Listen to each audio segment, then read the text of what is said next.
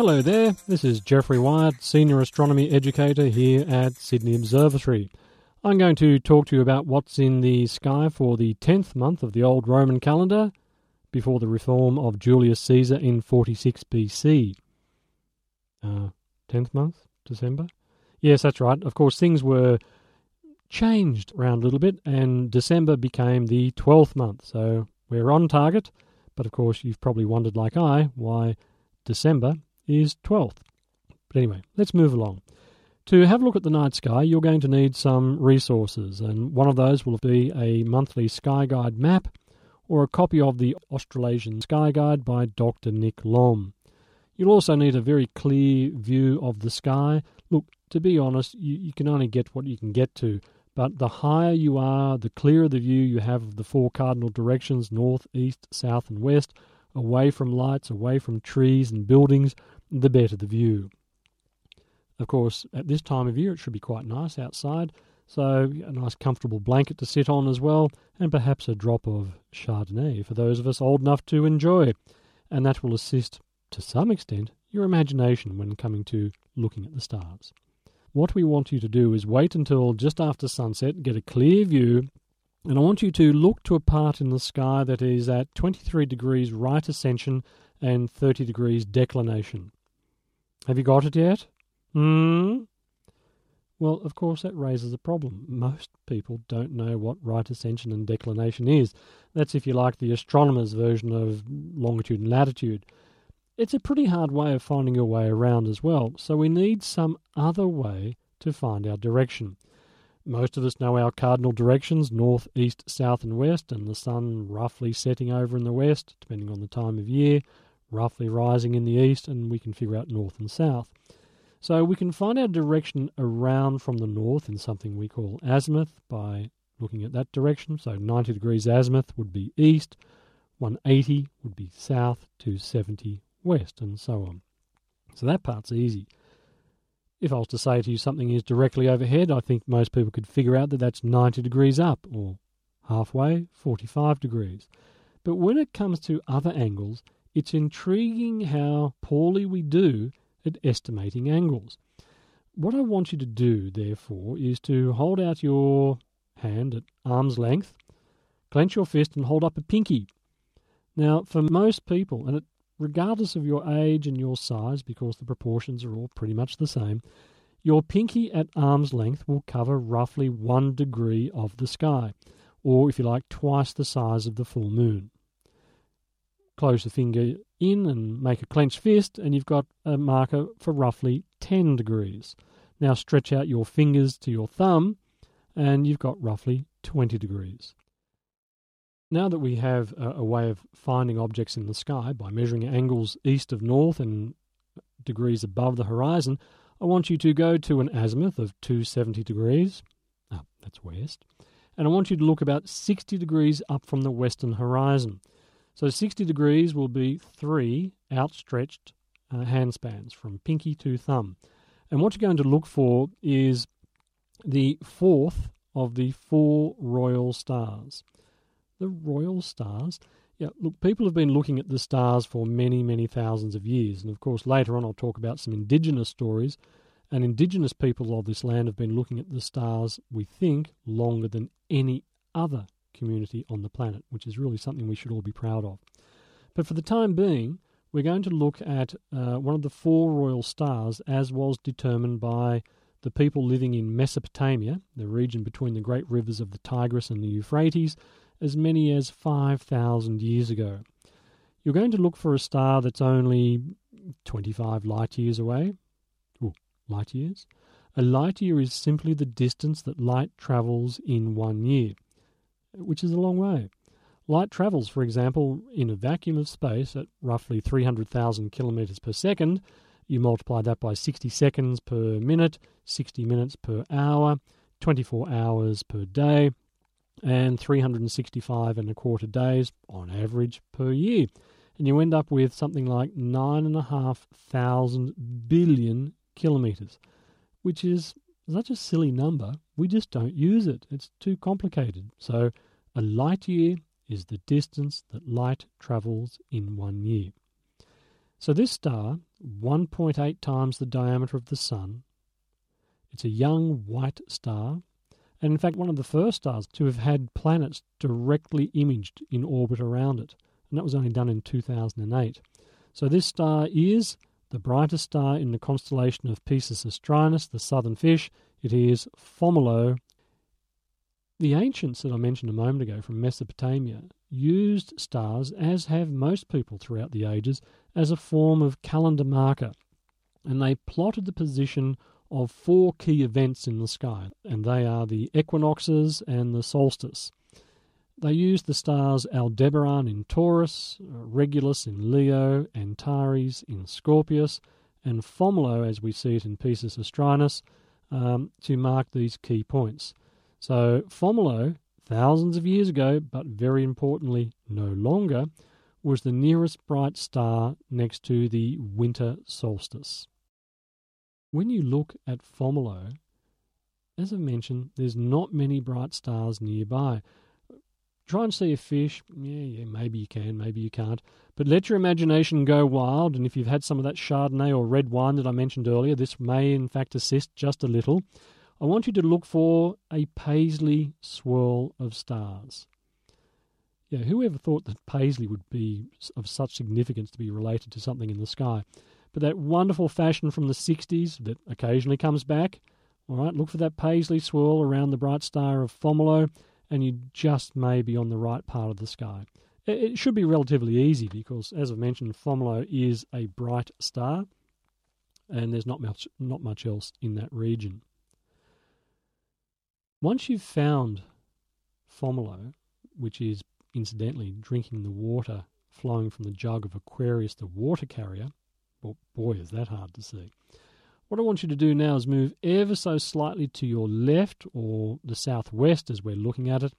You've got to use your map that you've hopefully printed off as well, and you're going to look for a, a long necked bird with trailing legs. This particular constellation or group of stars is simply Grus the crane. It was created by Petrus Plancius uh, in the late 1500s, and he was, of course, a fairly famous Dutch astronomer when you look at the paisley swirl, which is supposedly the, the fish, Piscis austrinus, and Grus the crane, you'll see straight away that, ooh, these pictures look nothing like what you see in star atlases and some of the wonderful pictures we see in books and on the web. No, they don't. Uh, you've got to use your imagination and you can make out some simple stick figures if you're good at it. Don't give up. It's well worth a try because when you do eventually see one, it's one of those, ah, I can see it moments. 40 degrees or two hand spans to the left of where we are, and about 60 degrees above the horizon, so that's three hand spans up, we should now be able to see the ninth brightest star in the night sky, and the brightest star in the constellation of Eridanus the River, called Achernar. Achernar is rather intriguing. You see, it's about eight times the diameter of the Sun, but it spins 15 times faster than the Sun. The effect of that rapid rotation is that this star flattens at the top and bulges around the middle. In fact, its equatorial diameter is about 50% greater than its polar diameter. So it is, if you like, somewhat squashed. Oh, by the way, if you like the distances, you're looking at this star tonight as it really was about 144 years ago. You're looking back in the time. And of course, that means that this star has a distance of 144 light years. Some indigenous cultures of Australia use Achernar and consider the nearby second brightest star in the night sky, Canopus, to represent the cooking fires of two celestial brothers. The brothers themselves are represented by the large and small Magellanic Clouds at a distance of 160,000 light years and 201,000 light years away, respectively. They are, of course, two of our closest, but not the closest, galaxies to us. Achernar is also quite intriguing because it's on the opposite side of the south celestial pole, uh, from the smallest of all 88 constellations, and some of us here in the south would argue the most important of all 88 constellations, and that is the Southern Cross. Unfortunately, the Southern Cross is not easy to see at the moment, and you'd have to wait until about 3 a.m. to see it uh, low in the southeast. And you can use the Southern Cross, drawing a line through the long axis, going all the way across the sky towards Achernar, then going back along that same line midway. And that's pretty close to the south celestial pole. It's not dead accurate, but it's close enough. As we drop down from Achernar and head towards that second brightest star in the night sky, Canopus, we're going to pass a couple of fairly important constellations. Well, really, they're only important because at this time of year, when you can't see the real Southern Cross, people often get confused by what we call asterisms patterns of stars that look like pictures that aren't actually part of a constellation, uh, or not their own constellation, if you like. The asterisms that I'm going to mention are the False Cross and the Diamond Cross. They're actually made up of stars from the two constellations of Carina the Keel and Vela the Sails. You see, people look for the Southern Cross at this time of year. It's a nice time to be outside. The temperature's just right, and hopefully we've got some lovely warm evenings. You look up for the Southern Cross, and oops, not there. What is there, of course, amongst the two to three thousand stars that you can see with the naked eye, are four stars that make up a cross. And unfortunately, in this part of the sky, we see two false crosses, one of them actually called the false cross, the other the diamond cross. Both are larger and fainter than the real Southern Cross, and nor do they have the two bright pointers that point toward it. So, as we go past the false crosses, we're now going to look for the second brightest star in the night sky, and that's Canopus. Canopus is in the southeast. It's about 50 degrees above the horizon, so that's two handspans and one, one clenched fist um, in the southeast. Here we have a star that's 310 light years away.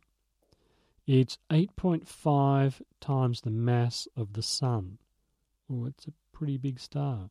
That means it's actually about 1300 times brighter than the Sun and that actually makes it the brightest star within 700 light years of the Sun. Yet, as we look at it, it appears to be only the second brightest star in the night sky. I wonder why. Ah, not only is the star's intrinsic brightness important, it must be its distance as well. And there's another star we'll come to shortly, which is not as bright, but because it's close, looks brighter. But I'll come back to that in just a moment. Canopus is a very famous star. It was listed by the incredible astronomer Claudius Ptolemy in his Almagest of round about 150 AD. Not only is it the second brightest star in the night sky, it's famous because it's been around for a long time. Now, this whole region of the sky used to be part of a really, really big constellation called Argo, the ship that carried Jason in the Argonauts in search of the Golden Fleece. But over the years, astronomers thought, hey, it's actually too big, so they broke it up into four smaller constellations. And we now have Carina the keel, Vela the sails, Pyxis the compass, and Puppis the deck. Well, the brightest star in Carina the keel is Canopus. The name itself probably uh, dates back to the time of the Trojan Wars and according to the story, it was the name of the ship's captain. So, Argo, the ship, its captain's name was Canopus. Fair enough, he gets his own star, I suppose. What's intriguing about this star, too, is that the Boorong indigenous community, a clan of the Wergaia language group in uh, Victoria, see this star as uh, a male crow by the name of Wa. And Wa was the first entity to bring fire to the people. If you've got a telescope or a small pair of binoculars, this part of the sky, although it's a bit low, is actually quite a beautiful region to scan. Not too far from the star Canopus or Wa, we have uh, a very intriguing object called Eta Carina. Eta Carina is a cataclysmic variable star. It's a really bizarre object.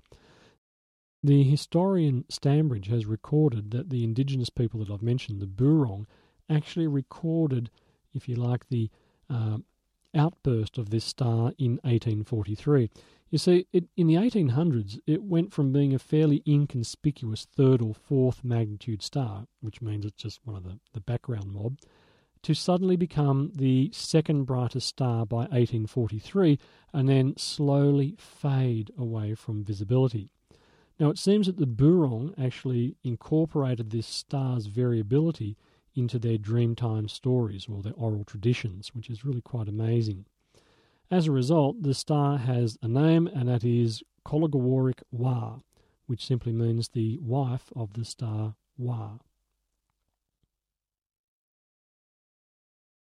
What we do after we've had a look at this region of the sky around Canopus is go towards the east, and we're going to look about 20 degrees above the eastern horizon what you should see is a twinkling, dazzling display of the brightest star in the night sky. It may not appear to be as bright as Canopus, which is higher up at this point in time, because this star is a little bit lower. It's a lot closer, at only 8.6 light years away, making it the fifth closest star to us. It's quite young, too, at only 200 to 300 million years, its size, well, a little bigger than the Sun, so nearly twice as big, and only 25 times brighter. There's a few numbers there, but the important thing is that this star is close, it's 8.6 light years away. It's nowhere near as bright as Canopus that we've just had a look at, but it's so much closer. And as a result, this star, Sirius the dog star, is the brightest star in the night sky seen anywhere on the Earth. It is a beautiful object and historically incredibly important too. You see, thousands of years ago, the ancient Egyptians used to watch this star disappear in the glare of the sun for about 70 days, and then they would keep watch for it in the morning eastern sky. And when they saw it just pop up out of the glare of the sun in the morning, they were able to use that to work out over a long period of time that the length of the year is 365 and a quarter days. Their error was just 11 minutes, and they did this many thousands of years ago. Really quite incredible thing to have done. So Sirius is beautiful.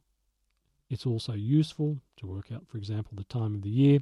Oh, and I should point out too that again to the Boorong clan, it actually represents the star Warrapil, and it is a male eagle, and he was one of the chiefs of the Norumbungutias, or the Old Spirits. To other indigenous communities, uh, the appearance of Sirius marked the time of the year when it was, well, the right time to go looking for tasty young dingo pups. Oh well, but that highlights something quite important. The stars have been used for thousands of years in Australia and around the rest of the world as a form of calendar marker and as a way of navigation. Let's continue around towards our left or towards the northeast and just 20 degrees above the horizon. By the way, have you noticed that we seem to be hugging the horizon a fair bit here? I'll explain why later. So, just 20 degrees above the horizon is a fairly bright orange looking star. Look, we call it a a red supergiant, but to most people it's not traffic light red or laser red, so it's orangish. Anything you see over in this part of the sky that's not white or blue, you're probably looking at it. It's the eighth brightest star in the night sky. It's 1,100 times the diameter of the Sun. Goodness gracious me. Think about that for a moment.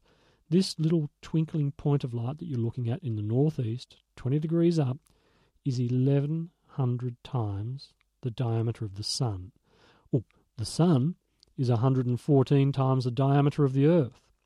So you are looking at something that is enormously big. Its distance in the order of about 430 uh, light years, and it's 100,000 times brighter than the Sun. Goodness gracious me, what is it? Well, it's a dying star. Whenever you see uh, reddish looking star, it's one of two things. It's either an incredibly long lived, in fact, you'd, you'd almost say immortal star, or it's a very short lived dying star as we look at it. The thing is, these very small, almost immortal stars, well, none of those are visible to the naked eye. So when you look around the night sky, every single star that you see that is golden, orange, reddish is actually dying and coming quite close to the end of its life, obviously, if it's dying. This particular one, its mass, we're not sure of, and as a result, we're not exactly sure what's going to happen, but quite probably it's going to explode as a Type 2 supernova. Uh, when? Well, next Tuesday 2. No, actually, we have no idea. It could be within the next million years or so. Uh, who really knows? It would be really cool if it did explode during our lifetime because it's relatively close and would be spectacular to watch. But I haven't told you its name. This star has one of the most intriguing names in the night sky. A long, long, long time ago, its Arabic name was Ibn al or something along that pronunciation, meaning the the hand of the of the big man. Hand of the big name? Yeah, it's an unusual name. It's so difficult to pronounce, and what's happened is over the years, as this name has come to us from different Arabic communities in the Middle East, it's gone to the ancient Egyptians and then to the Greeks. Then, of course, there was this rather unfortunate period called the Dark Ages when so much wonderful heritage from the past was lost but then, of course, there was the awakening, the Renaissance. People suddenly started to discover translations of a copy of a translation of a copy, and we had all these strange star names. As a result, many of them over the years have been, well, mispronounced. They've devolved, I suppose you could say. And as a result, Ibn al is now commonly called Betelgeuse. Yes, I'm sure you've heard of it before. Some people call it Betelgeuse or Betelgeuse. But Betelgeuse is just as wrong and therefore just as acceptable as all the other names we have for it. It is an enormous dying star in one of the more famous of the constellations, that is Orion the Hunter. Now, Australians are, are, quite unique at getting the name of Orion wrong. We should be looking towards the east. We should have a, a lovely clear view of it at the moment. And what you're going to look for is a group of stars that looks like a saucepan. Look for three stars uh, not far from the orange glow of uh, Betelgeuse. In fact, it'll be a little bit higher. Three stars that make up the base of a saucepan. You go up one side, then of course you go back up the other side, and three more star like objects that form, well, a handle. If you can find that, you've done well. It is typically only Australians, our friends across in New Zealand and in southern Africa, that refer to this group of stars as looking like a saucepan. You see, it's been named from the northern hemisphere long, long ago, and as a result, it doesn't look anything like a saucepan, uh, but in fact, the mighty hunter Orion. Now, there are different stories about Orion. Uh, you can just imagine if you were to pass on a secret to your friend and then a relative and then have them pass it on and pass it on and pass it on, within a few hours you'd probably get a different story. So you can imagine what's happened over thousands of years. There are many conflicting, odd stories about some of the patterns that we have in the sky. But one of the ones I like is that Orion was a mighty hunter, one of the mightiest hunters ever to have lived, and as a result, he used to hang around with the goddess of the hunt. Her name was Artemis. So straight away, we're talking about a story from ancient Greece. Orion made a very foolish mistake. He boasted that he could kill any animal on the planet. After all, he was a hunter. Uh, to teach him a lesson, Artemis created the giant scorpion, Scorpius, to um, go into battle with him. The battle that followed was so, so incredible that it even caught the attention of Zeus himself, king of the gods. Ultimately, Orion was stung and killed by the scorpion. Zeus took the scorpion and placed him in the sky. Artemis, with a tinge of regret, took the body of Orion and placed him into the sky as well. As also a bit of a reminder for mere mortals to curb their, their ambitions. But she placed him into the sky on the opposite side of the sky from Scorpius so that you don't ever get to see the two close together. So coming up in the east right now, we see Orion, which gives you a hint that Scorpius has just disappeared from view over in the west. It is a fabulous constellation, and I think most people at some stage or another have been able to look at it. The problem is, as I've mentioned, also in the southern hemisphere it's upside down, so we look at it and see a saucepan, not the mighty hunter Orion. Oh, just before I go, uh, some other stories actually have suggested that Orion was, well, how can I put it, somewhat dim. Uh, you see, he's uh, standing on a rabbit called Lepus the hare. So, how good a hunter can he be if he's actually standing on a rabbit and chasing uh, a flock of doves in the form of the Pleiades nearby? Not exactly a big game hunter, but again, there are different stories. So, go back to that saucepan, as we've described it, and have a look at the handle of the saucepan. You may remember just a moment ago I said three star like objects. You see, the middle star like object of the handle is not a star at all, but in fact, I suppose you could call it the maternity ward. What you are looking at is the birthplace of stars, and this is truly an amazing sight, even through a small telescope. A pair of binoculars might be pushing it, but if you can get to a small telescope, uh, please have a look. You're looking at an object which is absolutely beautiful, and its name, M42. Right. Remember that astronomers, we don't typically have wonderful imaginations these days, so it's simply a catalogue name. It means it's the 42nd object in the catalogue developed by a man whose name began with M, Charles Messier, a Frenchman. He made up a list of, well, red herrings, things not to look at if you were trying to find a comet. And this particular object was the 42nd in his catalogue. But what it is, is a nebula. Nebula is, of course, the Latin word for cloud, so it's a star cloud, a star forming cloud that's roughly 1,300 light years away, and it's absolutely huge. It's about 24 light years across, so it's a, a very, very large object. In fact, it's part of a much larger object called the Orion Molecular Gas Cloud, but you can't see all of that unless you do super long astrophotography which is ridiculously hard in my opinion. This cloud of gas and dust is being lit up from within by at least six baby stars. We call this group of stars the trapezium. So if you can have a look, look for this glowing cloud, which is the middle star like object of the handle. If you've got a slightly more powerful telescope, you'll be looking at six little stars clustered together. There's actually enough mass there to form well, at the moment, we think about 700 are being formed in there right now, but you can see six with a relatively small telescope. Our next stop in the night sky is a little bit further around towards the northeast and again just 25 degrees above the horizon, and we're going to look for the star Aldebaran in the constellation of Taurus the Bull. From here, you're going to see, well, pretty much just another one of these uh, golden reddish stars. So that tells us, what did I mention before? Yes, that's right, the star is dying. But also, this star is the first of the four royal stars. The royal stars, quickly, well, they were simply calendar markers, the brightest stars next to particular events in the sky. So many thousands of years ago, from Mesopotamia, Aldebaran in the constellation of Taurus the Bull was the brightest star next to the vernal equinox, and that is where the sun crossed from the southern hemisphere into the northern hemisphere, so crossing the celestial equator, and marked the beginning of spring, and that's actually when the year used to begin. This idea of starting the year on the 1st of January, that's only a Johnny come lately sort of idea. For a long, long time, the year used to begin with the vernal equinox in March.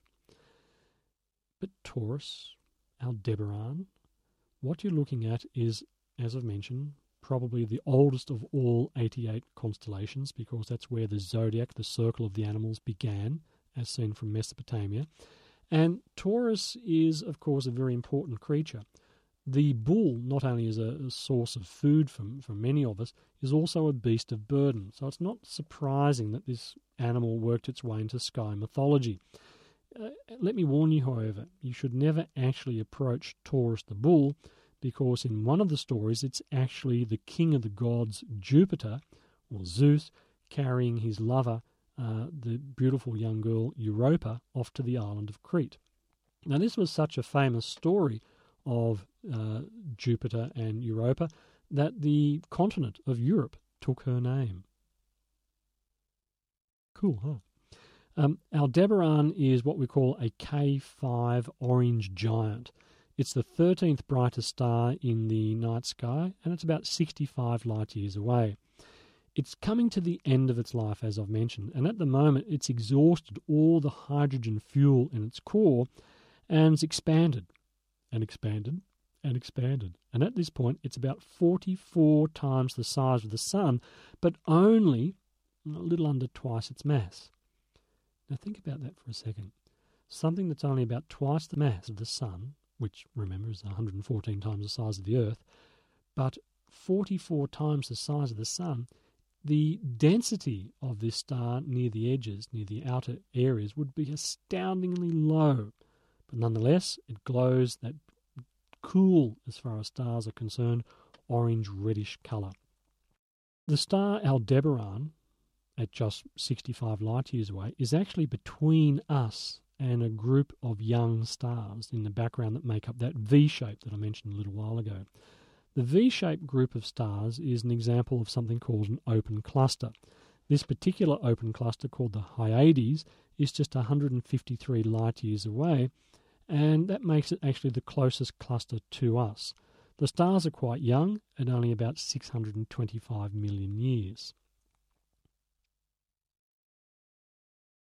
Once you've found Aldebaran and that V shaped group of stars, we go a little bit further towards the north and we're looking about 25 degrees up from the horizon. You're going to see a group of young stars. In fact, this is another example of an open cluster, but this one, I think most people would agree, is the most spectacular of all. It's called M45. Oh dear, there we go with that terrible M catalogue again, but oh well, it works, so we keep using it. The 45th object in the catalogue developed by Charles Messier is what we're looking at at the moment, but it also has other names. Uh, for example, the Pleiades. Uh, to some indigenous groups, uh, for example, from the Maralinga area of South Australia, the story that relates to this is one of my favourites in the sky, and that's the Wurigutara and the Minimaburni. The Pleiades, or the Wurigutara and the Minimaburni, are about 445 light years away, so they're not exactly close, but they're less than 150 million years old. Oh, they're so cute. They are baby stars that are just been formed. I suppose in human terms, it's like going to visit them in the uh, maternity ward at the hospital. When you look at some pictures of this online, if you do search for M45 or Pleiades, you'll actually see stars, a cluster of them, surrounded by a lovely bluish glow. Well, that blue dust cloud, as it turns out, is not actually part of the higher, uh, Pleiades. It's actually between us and those stars. So you're looking at two objects, which can be a little confusing. The other thing is the Pleiades. They're known as the Seven Sisters. What's intriguing is this idea of Seven Sisters seems to repeat itself right around the world. There are many different cultural stories that relate to these stars as being seven sisters, including, as I've mentioned, the Wurigutara and the Minimaburni. The thing is, if you look at them, however, you'll probably only be able to see six. If you've got really good eyesight, you might see nine. Rarely do you ever meet anyone that says, mm, Yeah, okay, I can see seven. But that's what they're called, the Seven Sisters. Oh, by the way, you also know their Japanese name, especially those of you that drive a Subaru. Yes, if you're a Subaru driver, have a look at that emblem on the front of your car. It's a group of stars. Which stars?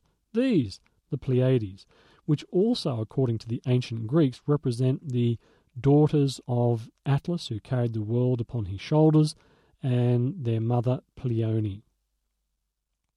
It's a beautiful group of stars and well worth the time locating. Once we've had a look at the Pleiades, which actually in its own right was its own constellation until relatively recently when it was, if you like, demoted and simply became part of Taurus the Bull. Once you've had a look at that, we're going to continue around to the north to look at a zodiac constellation with an enormous number of stars. Let's count them. One, two, three. Yeah, fairly devoid of stars. And what can you make out of out of three stars? Well, in fact, the horns of Aries the goat. Now, Aries the goat is the goat that produced the golden fleece that's so famous in the story of Jason and the Argonauts. There's not a whole lot to see here, unfortunately, but it is a fairly famous constellation because, in astronomical terms, we use our, if you like, our measurement position, our celestial equivalent of longitude, as having started in this part of the sky, and we call it the first point of Aries. Unfortunately, it gets really complicated here because the Earth does a 26,000 year wobble on its axis, and that sort of changes the position and the orientation of objects in the sky. Um, so, the first point of Aries, if you like, the zero starting point for our celestial longitude, which we call right ascension, is actually no longer in Aries, but it's now over in Pisces and heading towards Aquarius. Hmm. Aquarius. So it's kind of moving towards Aquarius. If I could sing I, at this point in time, I'd burst into song and sing the song um, The Dawning of the Age of Aquarius. But trust me, you can listen to me on a podcast, but you cannot listen to me sing. The point is that the celestial starting point for our measuring of positions is called the first point of Aries because thousands of years ago it was here, but it's now drifted from, from Aries to Pisces, and in another couple of hundred years, so not soon, it'll be in Aquarius. In my opinion, don't waste too much time looking at Aries with only three three bright stars. Continue past it and look towards the northwest and look for a group of stars that makes up well, four stars that make up a square. What you're looking for is the flying horse Pegasus. If you're away from the city lights and there's no moon, and you've got a good view of it before it gets too low, you'll actually be able to see the body of the horse, which is, of course, a big square. And look carefully using one of our star maps, and you should be able to pick out the long neck and the, the face of the horse. It's got two cute little front legs, but more importantly, for a flying horse, what's missing? Well, can't see any wings, and it doesn't appear to have any tail or rear legs either. But anyway, you've got the front half of a horse, with a fairly chunky square body. It's relatively easy to see as long as you've got uh, a clear view. But the reason we spend a bit of time on this one is just above and if you like wrapped around that square there's a large large V-shaped group of stars that are quite faint. Of course, they're another one of these water signs, uh, star signs, if you like, constellations in a part of the sky called the sea and you're looking for a V-shaped group of stars that's much, much bigger than the V I just mentioned in Taurus the Bull. But at the either end of the V, there's a little circular or knobby loop of stars. And what you're looking at there are the gods Aphrodite and Eros, or if you like, Venus and Cupid, in the constellation of Pisces the fish. We're going to finish off as we head around towards the west and look at the constellation of Capricornus, the sea goat, just below Fomalhaut. Look, to be honest, at this time of year, it's pretty hard to see because it's not very bright. It's the second faintest of all the zodiac constellations, and it's only about 30 degrees up. Hmm. So, I mentioned earlier, we've sort of done a bit of a loop around the horizon, you know, between 30 and 50 degrees up. We haven't actually looked directly overhead. Why not? Ah, because at this time of year, all the interesting stuff that hangs around the edge, if you like, the periphery of Via Lactea, the Milky Way, is around the horizon. The stuff that's directly overhead, such as Phoenix the bird, which was one of the 12 constellations invented by Petrus Plancius in the 16th century, or Cetus the sea monster, or some of the newer ones like Sculptor, the sculptor, was introduced by Nicolas Louis de la Salle in the 18th century. These constellations are, in effect, astronomical fillers. There's not a whole lot up there for us to have a look at with the naked eye, uh, and they're just ways of, if you like, breaking the sky up into more manageable areas. So, all the action that we've just been talking about is in that band about 40 to 60 degrees above the horizon. However, what you can see away from the city and with no moon in the sky, back towards the south, you should be able to see the large Magellanic Cloud and the small Magellanic Cloud. They look like two small fluffy bits of Milky Way that have drifted off and broken away, so a faint, wispy, glowing light. The Large Magellanic Cloud is an irregular galaxy with a central bar. Eh, that just tells us it's a galaxy. It's the third closest galaxy to us and about a hundredth of the size of the Milky Way. There's enough material in this to form about 10 billion stars the same as the Sun. It's about 160,000 light years away, so that's a pretty big distance for you and I, but astronomically it's right on top of us. And in fact, astronomically, our galaxy, the Milky Way, is the local bully on the block and is stripping this galaxy of its own stars. There is a stream of stars going from the Large Magellanic Cloud towards us called the Magellanic Stream, so we are in effect, um, well, ripping it apart or absorbing it. It's going to collide with us in the very distant future. If you've got a, a, pair of binoculars or a small telescope, the Large Magellanic Cloud is actually a really spectacular uh, object to have a look at. You'll be able to see one of the largest nebulae that we've ever seen, called the Tarantula Nebula. Once again, it's just Latin for cloud, and it's a rich star forming region. Also, long, long, long ago, i.e., last century, in 1987, this area of the sky was home to the first supernova visible to the naked eye since 1604. We're desperate to see a star blow up in our galaxy, uh, not too close, but we haven't been able to see one since 1604, and this was the closest we've had, 160,000 light years away, as we saw it in 1987.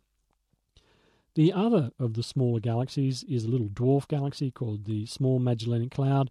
It has a mass of about 7 billion times that of the Sun, and as I've mentioned, both of these are heading toward us. To some indigenous communities, these two galaxies represent brothers that live in the sky.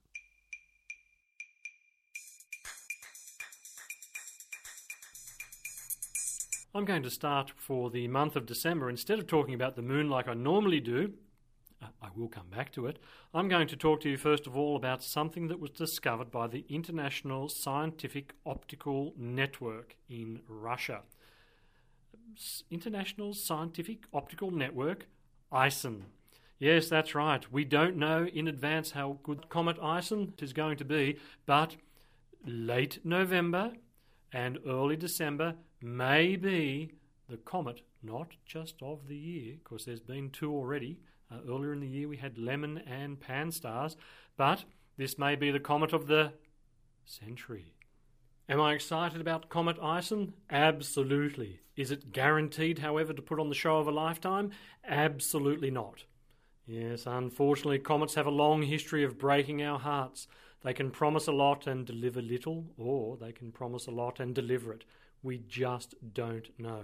So, what you need to do is keep checking our blog, Facebook, and Twitter accounts for the most up to date information. Sadly, it's going to be at its best from the Northern Hemisphere. I am indeed heading towards the Northern Hemisphere just to see it. You cannot risk not looking in the sky late November, early December for this comet. Which one is it again? Uh, it's Comet ISON. Getting back to our more mundane but no less spectacular highlights for the month of December, we have the phases of the moon.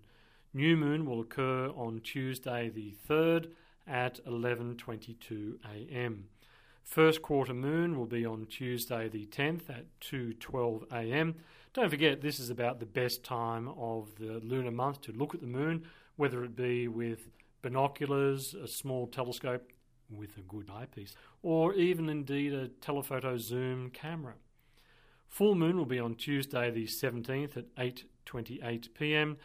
Last quarter, Thursday the 26th of December at 12:48 a.m. The summer solstice will occur at 4:11 a.m. on Sunday the 22nd, and that means the sun has reached its most southerly point from the celestial equator, and that's at 23 and a half degrees away from it. Don't forget that the reason for the season is the axial tilt of the Earth. If the Earth wasn't leaning to one side by 23.5 degrees, we wouldn't have these beautiful seasonal changes. Uh, but fortunately, it does lean, and we get to see the sun uh, appear to wander north and south of the equator in our yearly journey around the sun.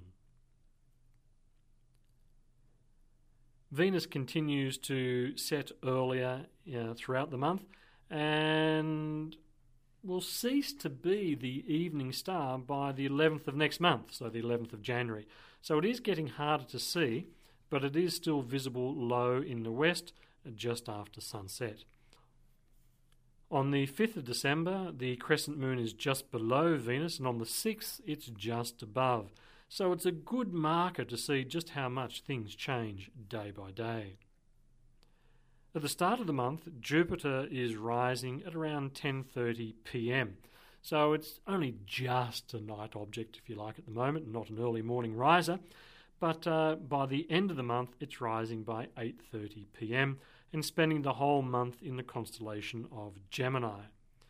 It's getting very bright because it's approaching opposition on the 5th of January, so it's still a little bit away, but it is going to be very bright throughout December. From the 9th to the 12th, it will appear to go backwards in relation to the background stars in something that we call retrograde motion. So it's well worth a look over these few days just to see that, hang on a second, it's not moving quite how you would expect it to go normally. And this is something that has puzzled astronomers, not now, of course, as we know how the solar system works, but for thousands of years, all sorts of bizarre models were introduced trying to explain this apparent backward or retrograde motion of the planets in relation to the background stars. On the 19th of December, the moon is also very close to Jupiter, king of the gods. Morning highlights for December. Well, pretty much uh, Mars, which is in the constellation of Virgo, on the 26th, the last quarter moon will be nearby, just above and to the left. It's rising at around 2 am, Mars of course, at the start of the month and closer to midnight by the end. The planet Saturn, although most of us Aussies call it Saturn, will be in the constellation of Libra and close to the moon on the 2nd and the 29th. This, by the way, is the best time to view Saturn for the entire year, as the rings are tilted to us at 22 degrees. They'll reach their maximum of 27 degrees in 2017 and then start to close up again until 2025 when they'll be side on. Sadly, we won't see that as it'll be too close to the Sun at the time. Also, in the morning sky, the planet Jupiter around the 10th at 2 a.m. Boy, that's an inconvenient time. If you have a small telescope but have a good eyepiece, please try to have a peek at Jupiter. If you do, and you're very careful with the focus, you may just see the little volcanic moon Io drift in front of the planet and see its shadow transit the planet. It's pretty hard to do, but well worth a shot. Another highlight for the early mornings of December are the Geminid meteor showers, which is one of the best for us in the southern hemisphere. You need to look north early morning on the 14th and 15th, but wait until the moon has set. These meteors, by the way, are caused by the asteroid 32 Phaeton. What a spectacular name that is. Uh, according to Greek mythology, Phaeton was the son of the sun god Helios. It's about 5 kilometres in diameter and travels around the sun every 524 days. As it does this, for some bizarre reason, as an asteroid, it does leave behind a little bit of dust. And as that dust collides with the atmosphere at up to 35 kilometres per second, uh, these things make the atmosphere heat up and glow mm, 40 kilometres and up. So if you're looking, short, sharp streaks of light on the morning of the 14th and 15th, well worth the early morning rise. If you'd like to know more about the happenings of the night sky, don't forget to purchase your copy of the Australasian Sky Guide. And being December, that means the 2014 version is out. It's a spectacular little book written by Dr. Nick Lomb from Sydney Observatory. You can purchase it at Sydney Observatory or the Powerhouse Museum shops, of course at good bookstores for $16.95, and you can purchase it online uh, at our website, although a few additional postage and handling charges apply. For the most up to date information, don't forget to check our blogs at the astronomy section of the Sydney Observatory website. That's www.sydneyobservatory.com.au. And you can follow us on Twitter at SydneyObs or look for Sydney Observatory or one word on Facebook. This podcast is available monthly at www.sydneyobservatory.com.au forward slash monthly sky guides, or you can subscribe through iTunes. My name is Geoffrey Wyatt. I'm the Education Officer at Sydney Observatory, and I hope you've enjoyed your tour of the December 2013 night sky. And Happy New Year!